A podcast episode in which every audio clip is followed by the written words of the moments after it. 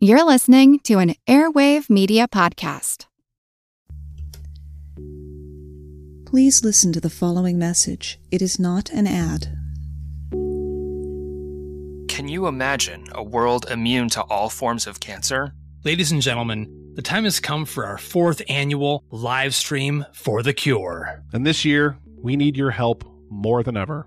Please join us May twenty-seventh through May thirty-first for forty-eight hours of live content from guests and podcasts around the world.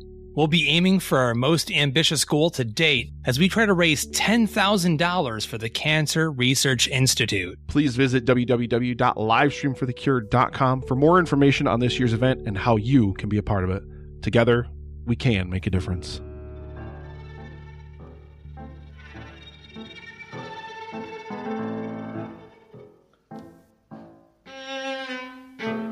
She was born into the Army and devoted her life to saving the lives of others, no matter how difficult the conditions. She ran a tight ship, by the book, but not without compassion. The war gave her a husband and took him away. Psychiatrist Sidney Freeman described her as, on the outside, all discipline and strength, and on the inside, six kinds of passion looking for an exit. Her colleague, Doctor Charles Winchester, found her to be part seductress, part Attila the Hun. Most people just called her Hot Lips. My name's Moxie, and this is Your Brain on Facts. There has never been a time without nurses, and arguably, there has never been a time in which nurses were more important. Though what a nurse is and what they do has changed a great deal over time. The noun nurse was originally a woman who breastfed other women's babies, as in a wet nurse. The Latin word nutire means to suckle. It wouldn't be until the sixteenth century before the word meant primarily or exclusively someone who cares for the sick. That's not to say that medical nursing wasn't happening. It just hadn't taken on its modern name. The first known written reference to nursing as a profession dates to around three hundred C E. At the time, the Roman Empire sought to build a hospital in each town under its rule. That is, a lot of hospitals, which means they needed a lot of staff. Then, as now, nurses outnumber doctors by a wide margin. The Middle Ages in Europe saw another boost in nurse numbers, owing to a push from the Catholic Church for more and better medical care. You know, the whole healing the sick thing.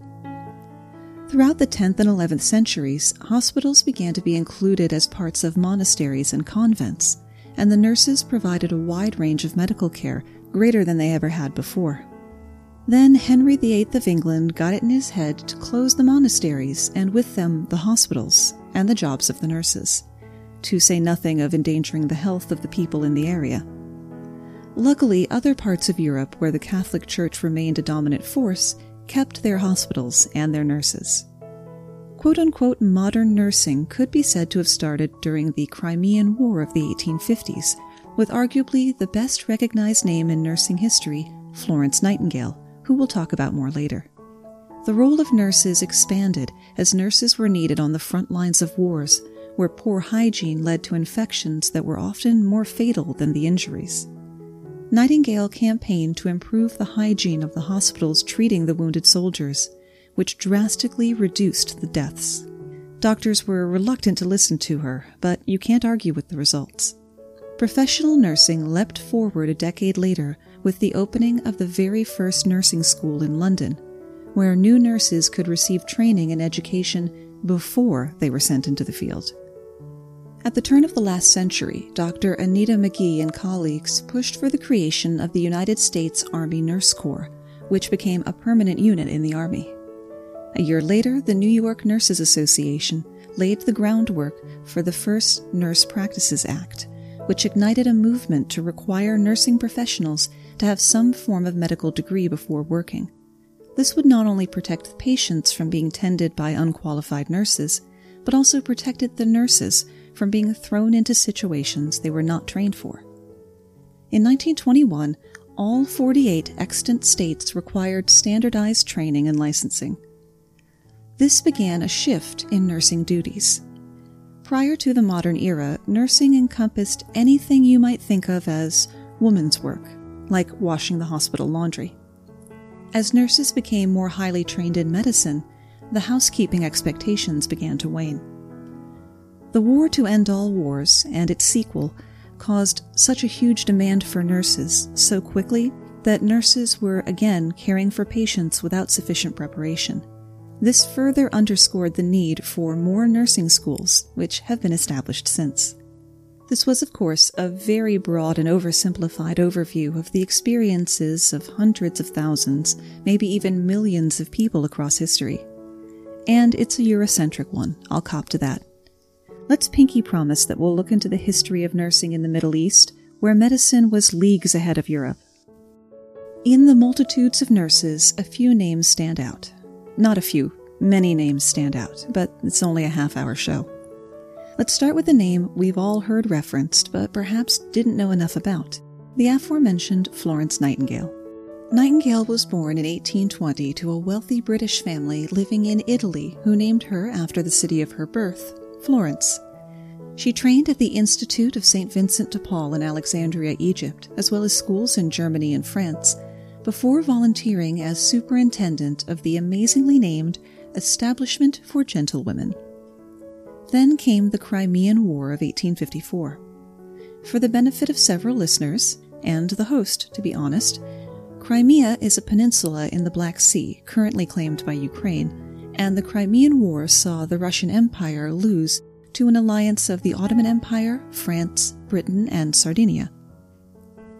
The condition that Nightingale and her thirty-eight nurses found in the military hospitals in Turkey were dire. Wounded soldiers underwent operations in unsanitary conditions. Sick soldiers found themselves sharing food and beds with vermin. Cholera, typhus, and other diseases had a field day. This was still the period of the miasma theory of infection, that sickness spread through bad air or strong smells. Germ theory was still a decade away, so even doctors wouldn't believe that they could be contributing to the problem with a lack of hygiene. The mortality rate in military hospitals was seven times higher than on the battlefield. It was a statistic like that that Nightingale, schooled in mathematics, used to prove that changes in sanitary conditions did save lives. She implemented changes that seem like no-brainers today: regular floor cleaning, wearing surgical caps. She and her nurses reformed the hospital with a standard sanitation process, and patient mortality dropped from forty-two percent to two percent. Civilian hospitals back in England took note and followed her example, and the idea spread from there all over the world, saving a truly uncountable number of lives. Nightingale wasn't the only notable nurse to serve in the Crimean War. The soldiers there also benefited from the care of Mary Seacole, born in eighteen oh five to a Scottish soldier and a free black Jamaican woman who was skilled in traditional medicine. Although they were free, Mary's family had few civil rights. They weren't allowed to vote, hold public office, or enter a number of professions. Seacole had the wanderlust and left Jamaica for places as disparate as Haiti and England, always expanding her knowledge of traditional medicine with each place she visited. She was in London when she learned how troops were suffering in the Crimean War. She approached the War Office and asked to volunteer. They refused her. Anyone willing to go out on a limb and guess why? But Mary Seacole wouldn't be dissuaded. She went to Crimea on her own dime, where she helped distribute medicine in military hospitals and nursed the wounded on the battlefield, often under fire. The soldiers began to refer to this kind and devoted woman as Mother Seacole. Her reputation rivaled that of Nightingale. Working in a war zone takes its toll on a person, and Seacole was sick and destitute by the time she returned to England. The media caught wind of her troubles and her heroic story. In eighteen fifty-seven, a century plus before Live Aid, people organized a benefit festival to raise money for her care, which was attended by thousands of people. Popping back to Nightingale for a moment, her passions weren't limited to sanitation. She advocated for famine relief in India and opened the Nightingale Training School for Nurses at Saint Thomas's Hospital in London, but her greatest contribution to medical history could be said to be her writings. Nightingale wrote in simple English so that her medical knowledge would be available to anyone with basic literacy. Many nurses to this day read Nightingale's Notes on Nursing, just one of over one hundred fifty books and pamphlets she wrote, which is filled with timeless wisdom on patient care. Despite her prolificness and the importance of her writings, there wouldn't be another nursing theory published until nineteen forty-eight, when Hildegard Peplau, whose career included working as an army nurse during World War Two, published Interpersonal Relations in Nursing. It took her four years to get the book published because it wasn't co-authored by a doctor, and that just wasn't done. Peplau was also an advocate for mental health care and mental health law reform. Another advocate for mental health was Dorothea Dix. Dix was born in New England in eighteen oh two, initially focusing her life on education, beginning a teaching career at age fourteen, and later opening a school for girls, with a free school for girls who couldn't afford the main school.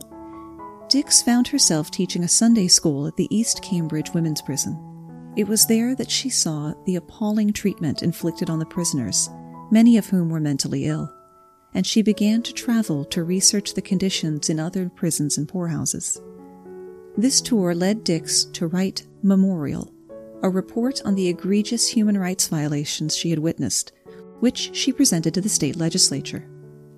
The legislature passed laws expanding and improving Massachusetts' mental hospital system. Dix then performed similar investigations and presentations in other states, including New Hampshire, Louisiana, and North Carolina. The end result of her work was increased awareness across the southern U S, and eventually the entire country, that the mentally ill deserve fair treatment and considerate care. She also helped advance the specialty of psychiatric nursing. The only thing that could delay her crusade was the Civil War, where she was assigned to be the superintendent of nurses. As soon as the war was over, she resumed her work and would keep writing for the rest of her life, even after she became too ill to travel. Elsewhere in the Civil War, struggling to aid and comfort the troops was Clara Barton.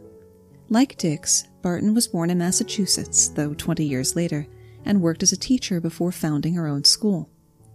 When the Civil War started, Barton petitioned government leaders to let her organize volunteer medical services and bring supplies to soldiers in need. She then asked the public to help through donations, not only monetary, but bed sheets and old towels to make into bandages. Barton spoke publicly about her experiences in the war, speeches that garnered her enough recognition that she was allowed to speak directly to two U S presidents, Hayes and Arthur. Postbellum, Barton spent a few years in Europe, where she was introduced to the Red Cross in Switzerland. When she returned to America, she began working to establish a Red Cross in the United States, a task that took nearly a decade. Initially, the American Red Cross only helped soldiers in need of medical care, but Barton realized there was more good that they could do, such as the disaster relief that is synonymous with the Red Cross today. Barton would serve as the American Red Cross president for more than twenty years, while also working for civil rights, education, prison reform, and women's suffrage. Education is the linchpin in many of these life-saving stories, and that certainly holds true for Susie King Taylor. For Taylor, education was more precious than it could ever have been for Dix, Barton, or their peers. Taylor was born a slave in Georgia in eighteen forty-eight. It was expressly, harshly illegal to teach slaves to read, so Taylor was educated in secret before going on to teach secretly herself. During the war, a teenage Taylor found herself among thousands of African Americans who had fled the plantations they were held on to seek refuge in the Union states. She was made a laundress by Union forces enlisting black soldiers for a new regiment, the first South Carolina Volunteers, but within days became a teacher to the freed slaves of the unit. The unit's white abolitionist colonel, Thomas Wentworth Higginson, wrote of his men, "Their love of the spelling book is perfectly inexhaustible." On the flip side, the soldiers taught her to use a musket, and she was a good shot. When the volunteers saw action, Taylor shifted again, this time from teacher to nurse, making her the first African-American Army nurse. She served until the end of the war, when she and her soldier husband were mustered out. The memoirs of her life can be read in Reminiscences of my life in camp with the thirty-third United States Colored Troops, late first South Carolina Volunteers. The only Civil War memoir written by a woman of color. There's one thing about her amazing story that's been bugging me, though, since I researched this episode, and it's the picture of her that's used on every article. She looks just like an actress that I know I've seen repeatedly, but I cannot put my finger on who. Hop into the show notes for a link to the picture and see if you can help me out. You can also find the link on the website, your brain on facts dot com. While you're there, be sure you go to slash trivia to play our weekly quiz. Last week's prizes were donated by Deepwater Gaming, and this week's comes from Fireside Games. You can play every week, even if you just won. We're the All Creatures Podcast. Each week, Angie and I explore and share amazing details about the many animals we share our world with. Plus, Chris and I are both PhD scientists and educators. So we do the deep dives in the scientific research and then come back and share what we learn in a fun and casual way. We also speak with other scientists, animal experts, activists, and many other conservation enthusiasts from all over the planet. So you can find the All Creatures Podcast wherever you get your podcasts. With Wired Science, you can geek out all you want. It's a podcast for anyone obsessed with math, science, space, biology, or technology. And it provides in-depth coverage on current news and discoveries. From strange diseases that turn your tongue fuzzy to tech that'll help crops grow from space. New episodes are released nearly every day, and they're typically under ten minutes, so you can easily make them a part of your daily routine. Listen in the morning while you're getting ready or during lunch while you check NASA's astronomy picture of the day. Check out Wired Science now, wherever you get your podcasts. That's Wired Science, wherever you get your podcasts. As the war was ending in the States, life was just beginning for Edith Cavell, who was born to a poor family in England in eighteen sixty-five. Cavell, from an early age, knew that she wanted to have a life that would mean something to other people. It's probably what led her to become a nurse at age twenty. In her forties, she was appointed the matron, a position analogous to head nurse or charge nurse, of the Birkendale Medical Institute in Brussels, Belgium. After World War One began and Germany invaded Belgium, Cavell struggled to maintain the standards in the hospital, not only in the facilities themselves, which had been converted to a Central Powers hospital, but in making sure that her nurses treated all human life equally. Allied soldiers who were wounded and starving started coming to Cavell's hospital for help. Not only did Cavell and her nurses treat the Allied soldiers, she hid them and helped them secure money and fake documents to get out of the country. But no good deed goes unpunished. Cavell was found out, arrested, and sentenced to death.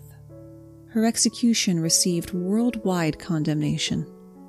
The night before her execution, she said, "Patriotism is not enough.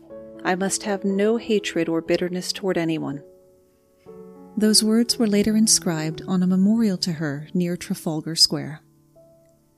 Mary Breckenridge's life started off on an easier foot. Her being the daughter of a U S congressman and granddaughter of the vice president, raised with the wealth and privilege you would expect. That included world travel and the best of schools, but couldn't shield her from being a young widow, losing two children, and divorcing her second husband. Those losses drove her to devote her life to helping others and pursue a career in nursing. She traveled to Washington, D C, where she was able to care for people who had caught the nineteen eighteen influenza. Side rant, we need to stop calling that the Spanish flu. It didn't come from Spain. The best data we have right now indicates it started in Kansas. It was ascribed to Spain because they were neutral during World War One and had no press blackouts about it. Back on track, Breckenridge joined the Comité Américain pour les Régions Dévastées de France, the American Committee for Devastated France, and received permission to organize a visiting nurse program with women trained as nurses and midwives. When she returned to the States in nineteen twenty-one, there were no schools of midwifery in the U S. No trained midwives means higher infant mortality rates in areas with few doctors. Breckenridge worked hard to become a certified midwife, and in nineteen twenty-five, she launched the Kentucky Committee for Mothers and Babies, later called the Frontier Nursing Service, to provide nursing and midwifery to the isolated communities of the Appalachian Mountains. Addressing a similar need, there is an amazing story of a program in India that trains women of the untouchable class to provide healthcare and education to people in rural villages, particularly when it comes to dispelling dangerous superstitions around prenatal and postnatal care. You can hear all about it on patreon.com slash yourbrainonfacts. For the duration of the COVID crisis, which is going to go at least into summer, let's be honest, to thank our members for continuing their financial support, all members of all levels, like our newest member Maria, will receive all rewards. I've been out of work for two months, and those twos and fews are really appreciated. Here's yet another Mary, Mary Ezra Mahoney. Did I miss my calling or something? Mary is my given name. Born in Dorchester, Mass in eighteen forty-five, Mahoney dreamed of becoming a nurse, but she was African American. Her first fifteen years working for the New England Hospital for Women and Children were spent as a cook, janitor, laundress, and temporary nurse's aide. When she turned thirty-three, she was able to enter the hospital's sixteen-month nursing program. Of the forty-two students who enrolled, only four passed. Mahoney became the very first ever African American to earn a professional nursing license when she received her certification in eighteen seventy-nine. Mahoney served as a private care nurse for the next thirty years all along the Eastern Seaboard and joined the predominantly white Nurses Associated alumni of the United States and Canada, later the American Nurses Association. The pallor of the room wasn't lost on Mahoney, so she co-founded the National Association for Colored Graduate Nurses in New York. Mahoney is widely recognized as a pioneer who opened the door of opportunity for many black women interested in a nursing career. Mahoney's struggle would be shared by Mabel Keaton Staupers. Like Mahoney, Seacole, and Taylor, Staupers had to overcome ingrained and systemic racial prejudice in her quest to help others during the war and the Great Depression, even though she had graduated nursing school with honors. In nineteen twenty-two, she became the executive secretary for the Harlem Tuberculosis Committee, a tuberculosis and health association unit in New York. In this important post, she saw more clearly the wide disparity between black and white in areas like access to quality health care and the treatment of black nurses in professional organizations like the American Nurses Association. Staupers joined the National Association of Colored Graduate Nurses as executive secretary. This provided her a more stable platform from which to help black nurses. Her efforts saw tangible results when the government integrated the U S Army Nurses Corps after the attack on Pearl Harbor. Even after the war was won, Staupers' fight continued, and she successfully secured full membership for black nurses in the A N A. There are so many amazing nurses. Let me broad stroke a few more. British nurse Linda Richards laid the foundation for our modern medical record keeping. Okay, that's kind of underwhelming, you say, but it is oh so important. Before Richards put her analytic mind to the problem, each patient was a mystery, like a soap opera amnesiac every time they went to a new doctor, or even a doctor they hadn't seen in a while. As someone with a chronic illness who has seen many doctors and had many tests and tried many drugs in the past few years, I appreciate this effort. Margaret Sanger was a nurse who recognized the importance of empowering women to control how many children they have and when. She distributed information about birth control, even when it was against the law, and was behind the testing of the first birth control pill. Her entry does get a little asterisk, though, as the initial testing of the pill took advantage of women in Puerto Rico who were poor, illiterate, and had limited English, and the doctors involved didn't autopsy the women who died during the trials. Virginia Lynch is the mother of forensic nursing. Never heard of forensic nursing before? Neither had I, and I am a forensic science nut. Forensic nurses combine aspects of biology, psychology, sociology, spirituality, and cultural nursing to help victims who've suffered injury or violence, living and dead. Some work with medical examiners to advocate for the deceased, others work in psychiatric or mental hospitals or prisons. They perform forensic examinations, collect evidence, educate and counsel victims of assault, as well as testifying in court. Some are even nurse consultants to the courts. Hazel W. Johnson Brown was the first African-American chief of the Army Nurse Corps, appointed in nineteen seventy-nine. This put her in command of seven thousand men and women in the Army National Guard and Army Reserve, as well as appointed her to oversee medical centers, clinics, and hospitals in the U S, Panama, Germany, Italy, Japan, and Korea. Speaking of Army nurses in Korea, yes, I did open the show talking about MASH, and I back up that decision, because this week I learned that Major Margaret Hotlips Houlihan is based on a real person. More than one, actually. The book, movie, and T V show MASH was based on the experiences of the MASH units of the Korean conflict. MASH, of course, standing for Mobile Army Surgical Hospital. The Army had figured out that the faster wounded soldiers could be treated and stabilized, the better their chances were. The introduction of MASH units in World War Two had almost halved deaths from major trauma. More than fifteen hundred nurses served on the Korean Peninsula, all of them women, since men were not allowed to serve as nurses in the Army until nineteen fifty-five. Among those women was a group nicknamed the Lucky Thirteen. They deployed with the Army's seventh Infantry Division to the first Mobile Army Surgical Hospital on September fifteenth, nineteen fifty. En route to Pusan, the unit came under enemy fire and were forced to take cover. Chief Nurse Major Eunice Coleman wrote about that day a few weeks later. The whole sky was lit up by gunfire and burning vehicles. About sunup, we got out of the ditch and started treating the wounded. All that day, until fifteen hundred hours, we worked on the roadside, operating and treating for shock. We lost eight men and quite a number of supplies and vehicles. When all was clear, the convoy started again and arrived at Pusan by midnight. The nurses treated three hundred sixty wounded when their supposed capacity was only for sixty. After this event, they began calling themselves the Lucky Thirteen. Among the Lucky Thirteen were Janie Hall and Elizabeth Thurness, sometimes identified as Hot Lips Hammerly. The character of Margaret Houlihan's looks were based on Thurness and her attitude on Hall. Hall continued to influence the character as she was a consultant on the show, and writers were able to draw on her directly.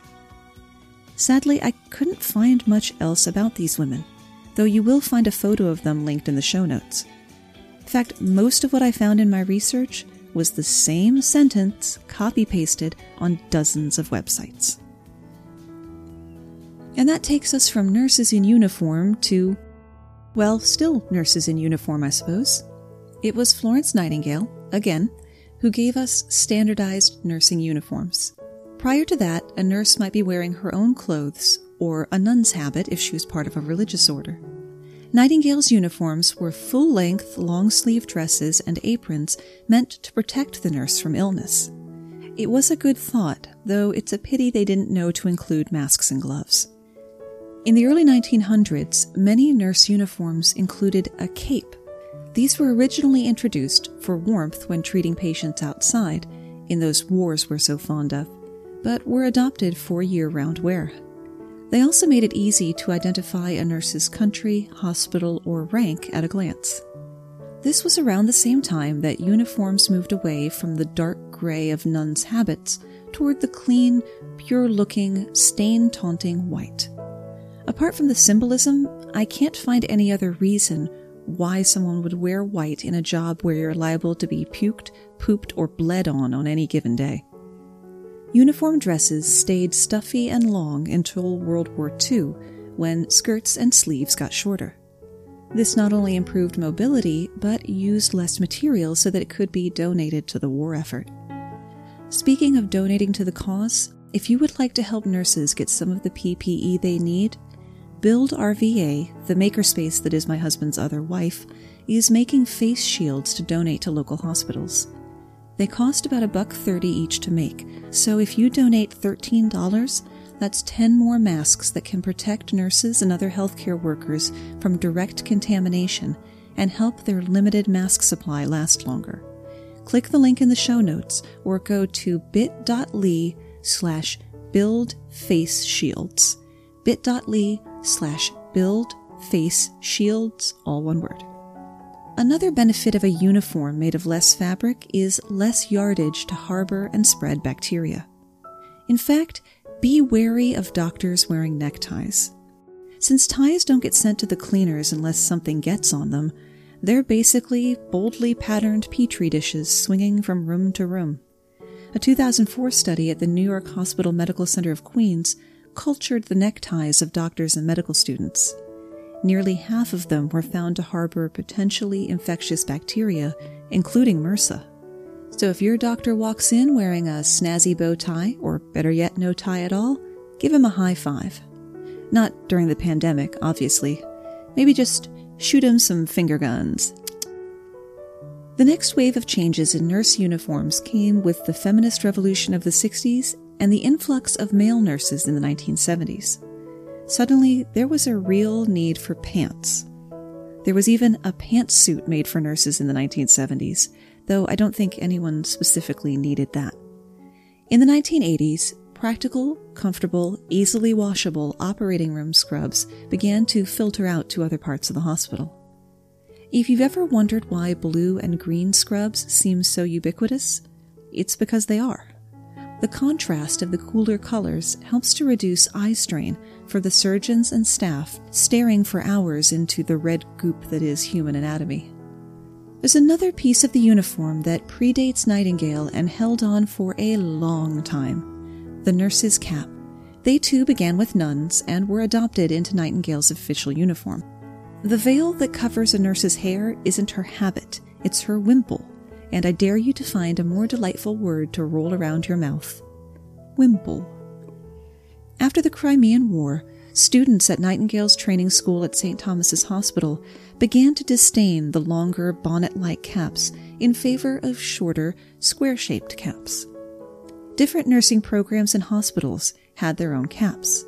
A new nurse might be assigned something with ruffles and frills called a flossie, a starched, stiff, box-like cap, the Bellevue fluff, or a simple knotted kerchief. In fact, if you knew whose caps were whose, you could wake up in a hospital and know immediately where you were. Caps were bestowed on both students and graduate nurses in a rite known as a capping ceremony. There might not be a single ceremony at graduation, but a few along the way as students hit different milestones. It varied by school. Sometimes the caps would be changed completely. Other times, stripes or colors would be added, like a karate belt. Early capping ceremonies were held in churches where, before the students' friends and families, they'd be capped by an instructor or a mentor, usually referred to as a big sister. Being capped symbolized attaining the knowledge and skills needed to serve their patients. Like a high school graduation, there would be speeches and happy tears. As one speaker at a nineteen thirty-eight graduation powerfully expressed, "The nurse's cap means to you what the soldier's uniform means to him. When this cap is pinned on your head, it means that you have become a member of one of the noblest professions and have subscribed to its ideals of service. You are no longer merely an individual responsible for her own acts. You are part of the nursing profession." But times change, as they'll do. Hats, once an essential component of every outfit, fell out of fashion, and women were no longer as keen to dress in ways that could be interpreted as marking them as subservient. Plus, the caps were often fussy, starched things that couldn't be washed with the rest of the uniform, so they might not get washed if they didn't look dirty. Like the doctor's ties, they contributed to hospital-borne infections. The cap had to go. But still they serve as a powerful reminder of the hard work performed and obstacles overcome by generations of nurses. "I may never wear my cap," says R N Bonnie Miller, "but I earned it." And that's where we run out of ideas, at least for today. I want to thank every single medical professional and support staff who happens to listen to my podcast, and I hope that the show has brought you some sort of distraction. I'll be taking next week off because the day after this episode drops, I'm of popping into the hospital to have an organ removed. In the meantime, please check out some amazing podcasts that are produced by nurses, like STAT, Shocking Trauma and Treatment, The Q Word, E M Crit, and especially People Are Wild. Remember, you can always find the sources and the script for the show at your brain on facts dot com. Thanks for spending part of your day with me, and stay safe.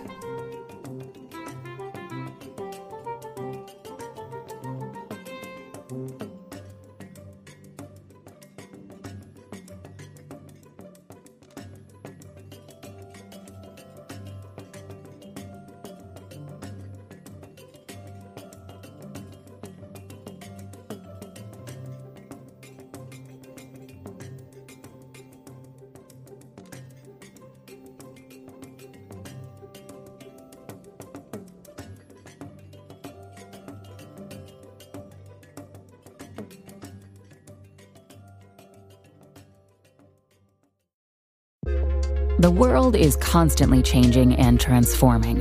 Cut through some of the noise with What's New with Wired, a podcast that goes in depth on the latest news and technology and culture.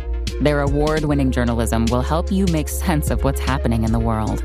Listen to What's New with Wired wherever you get your podcasts. That's What's New with Wired wherever you get your podcasts.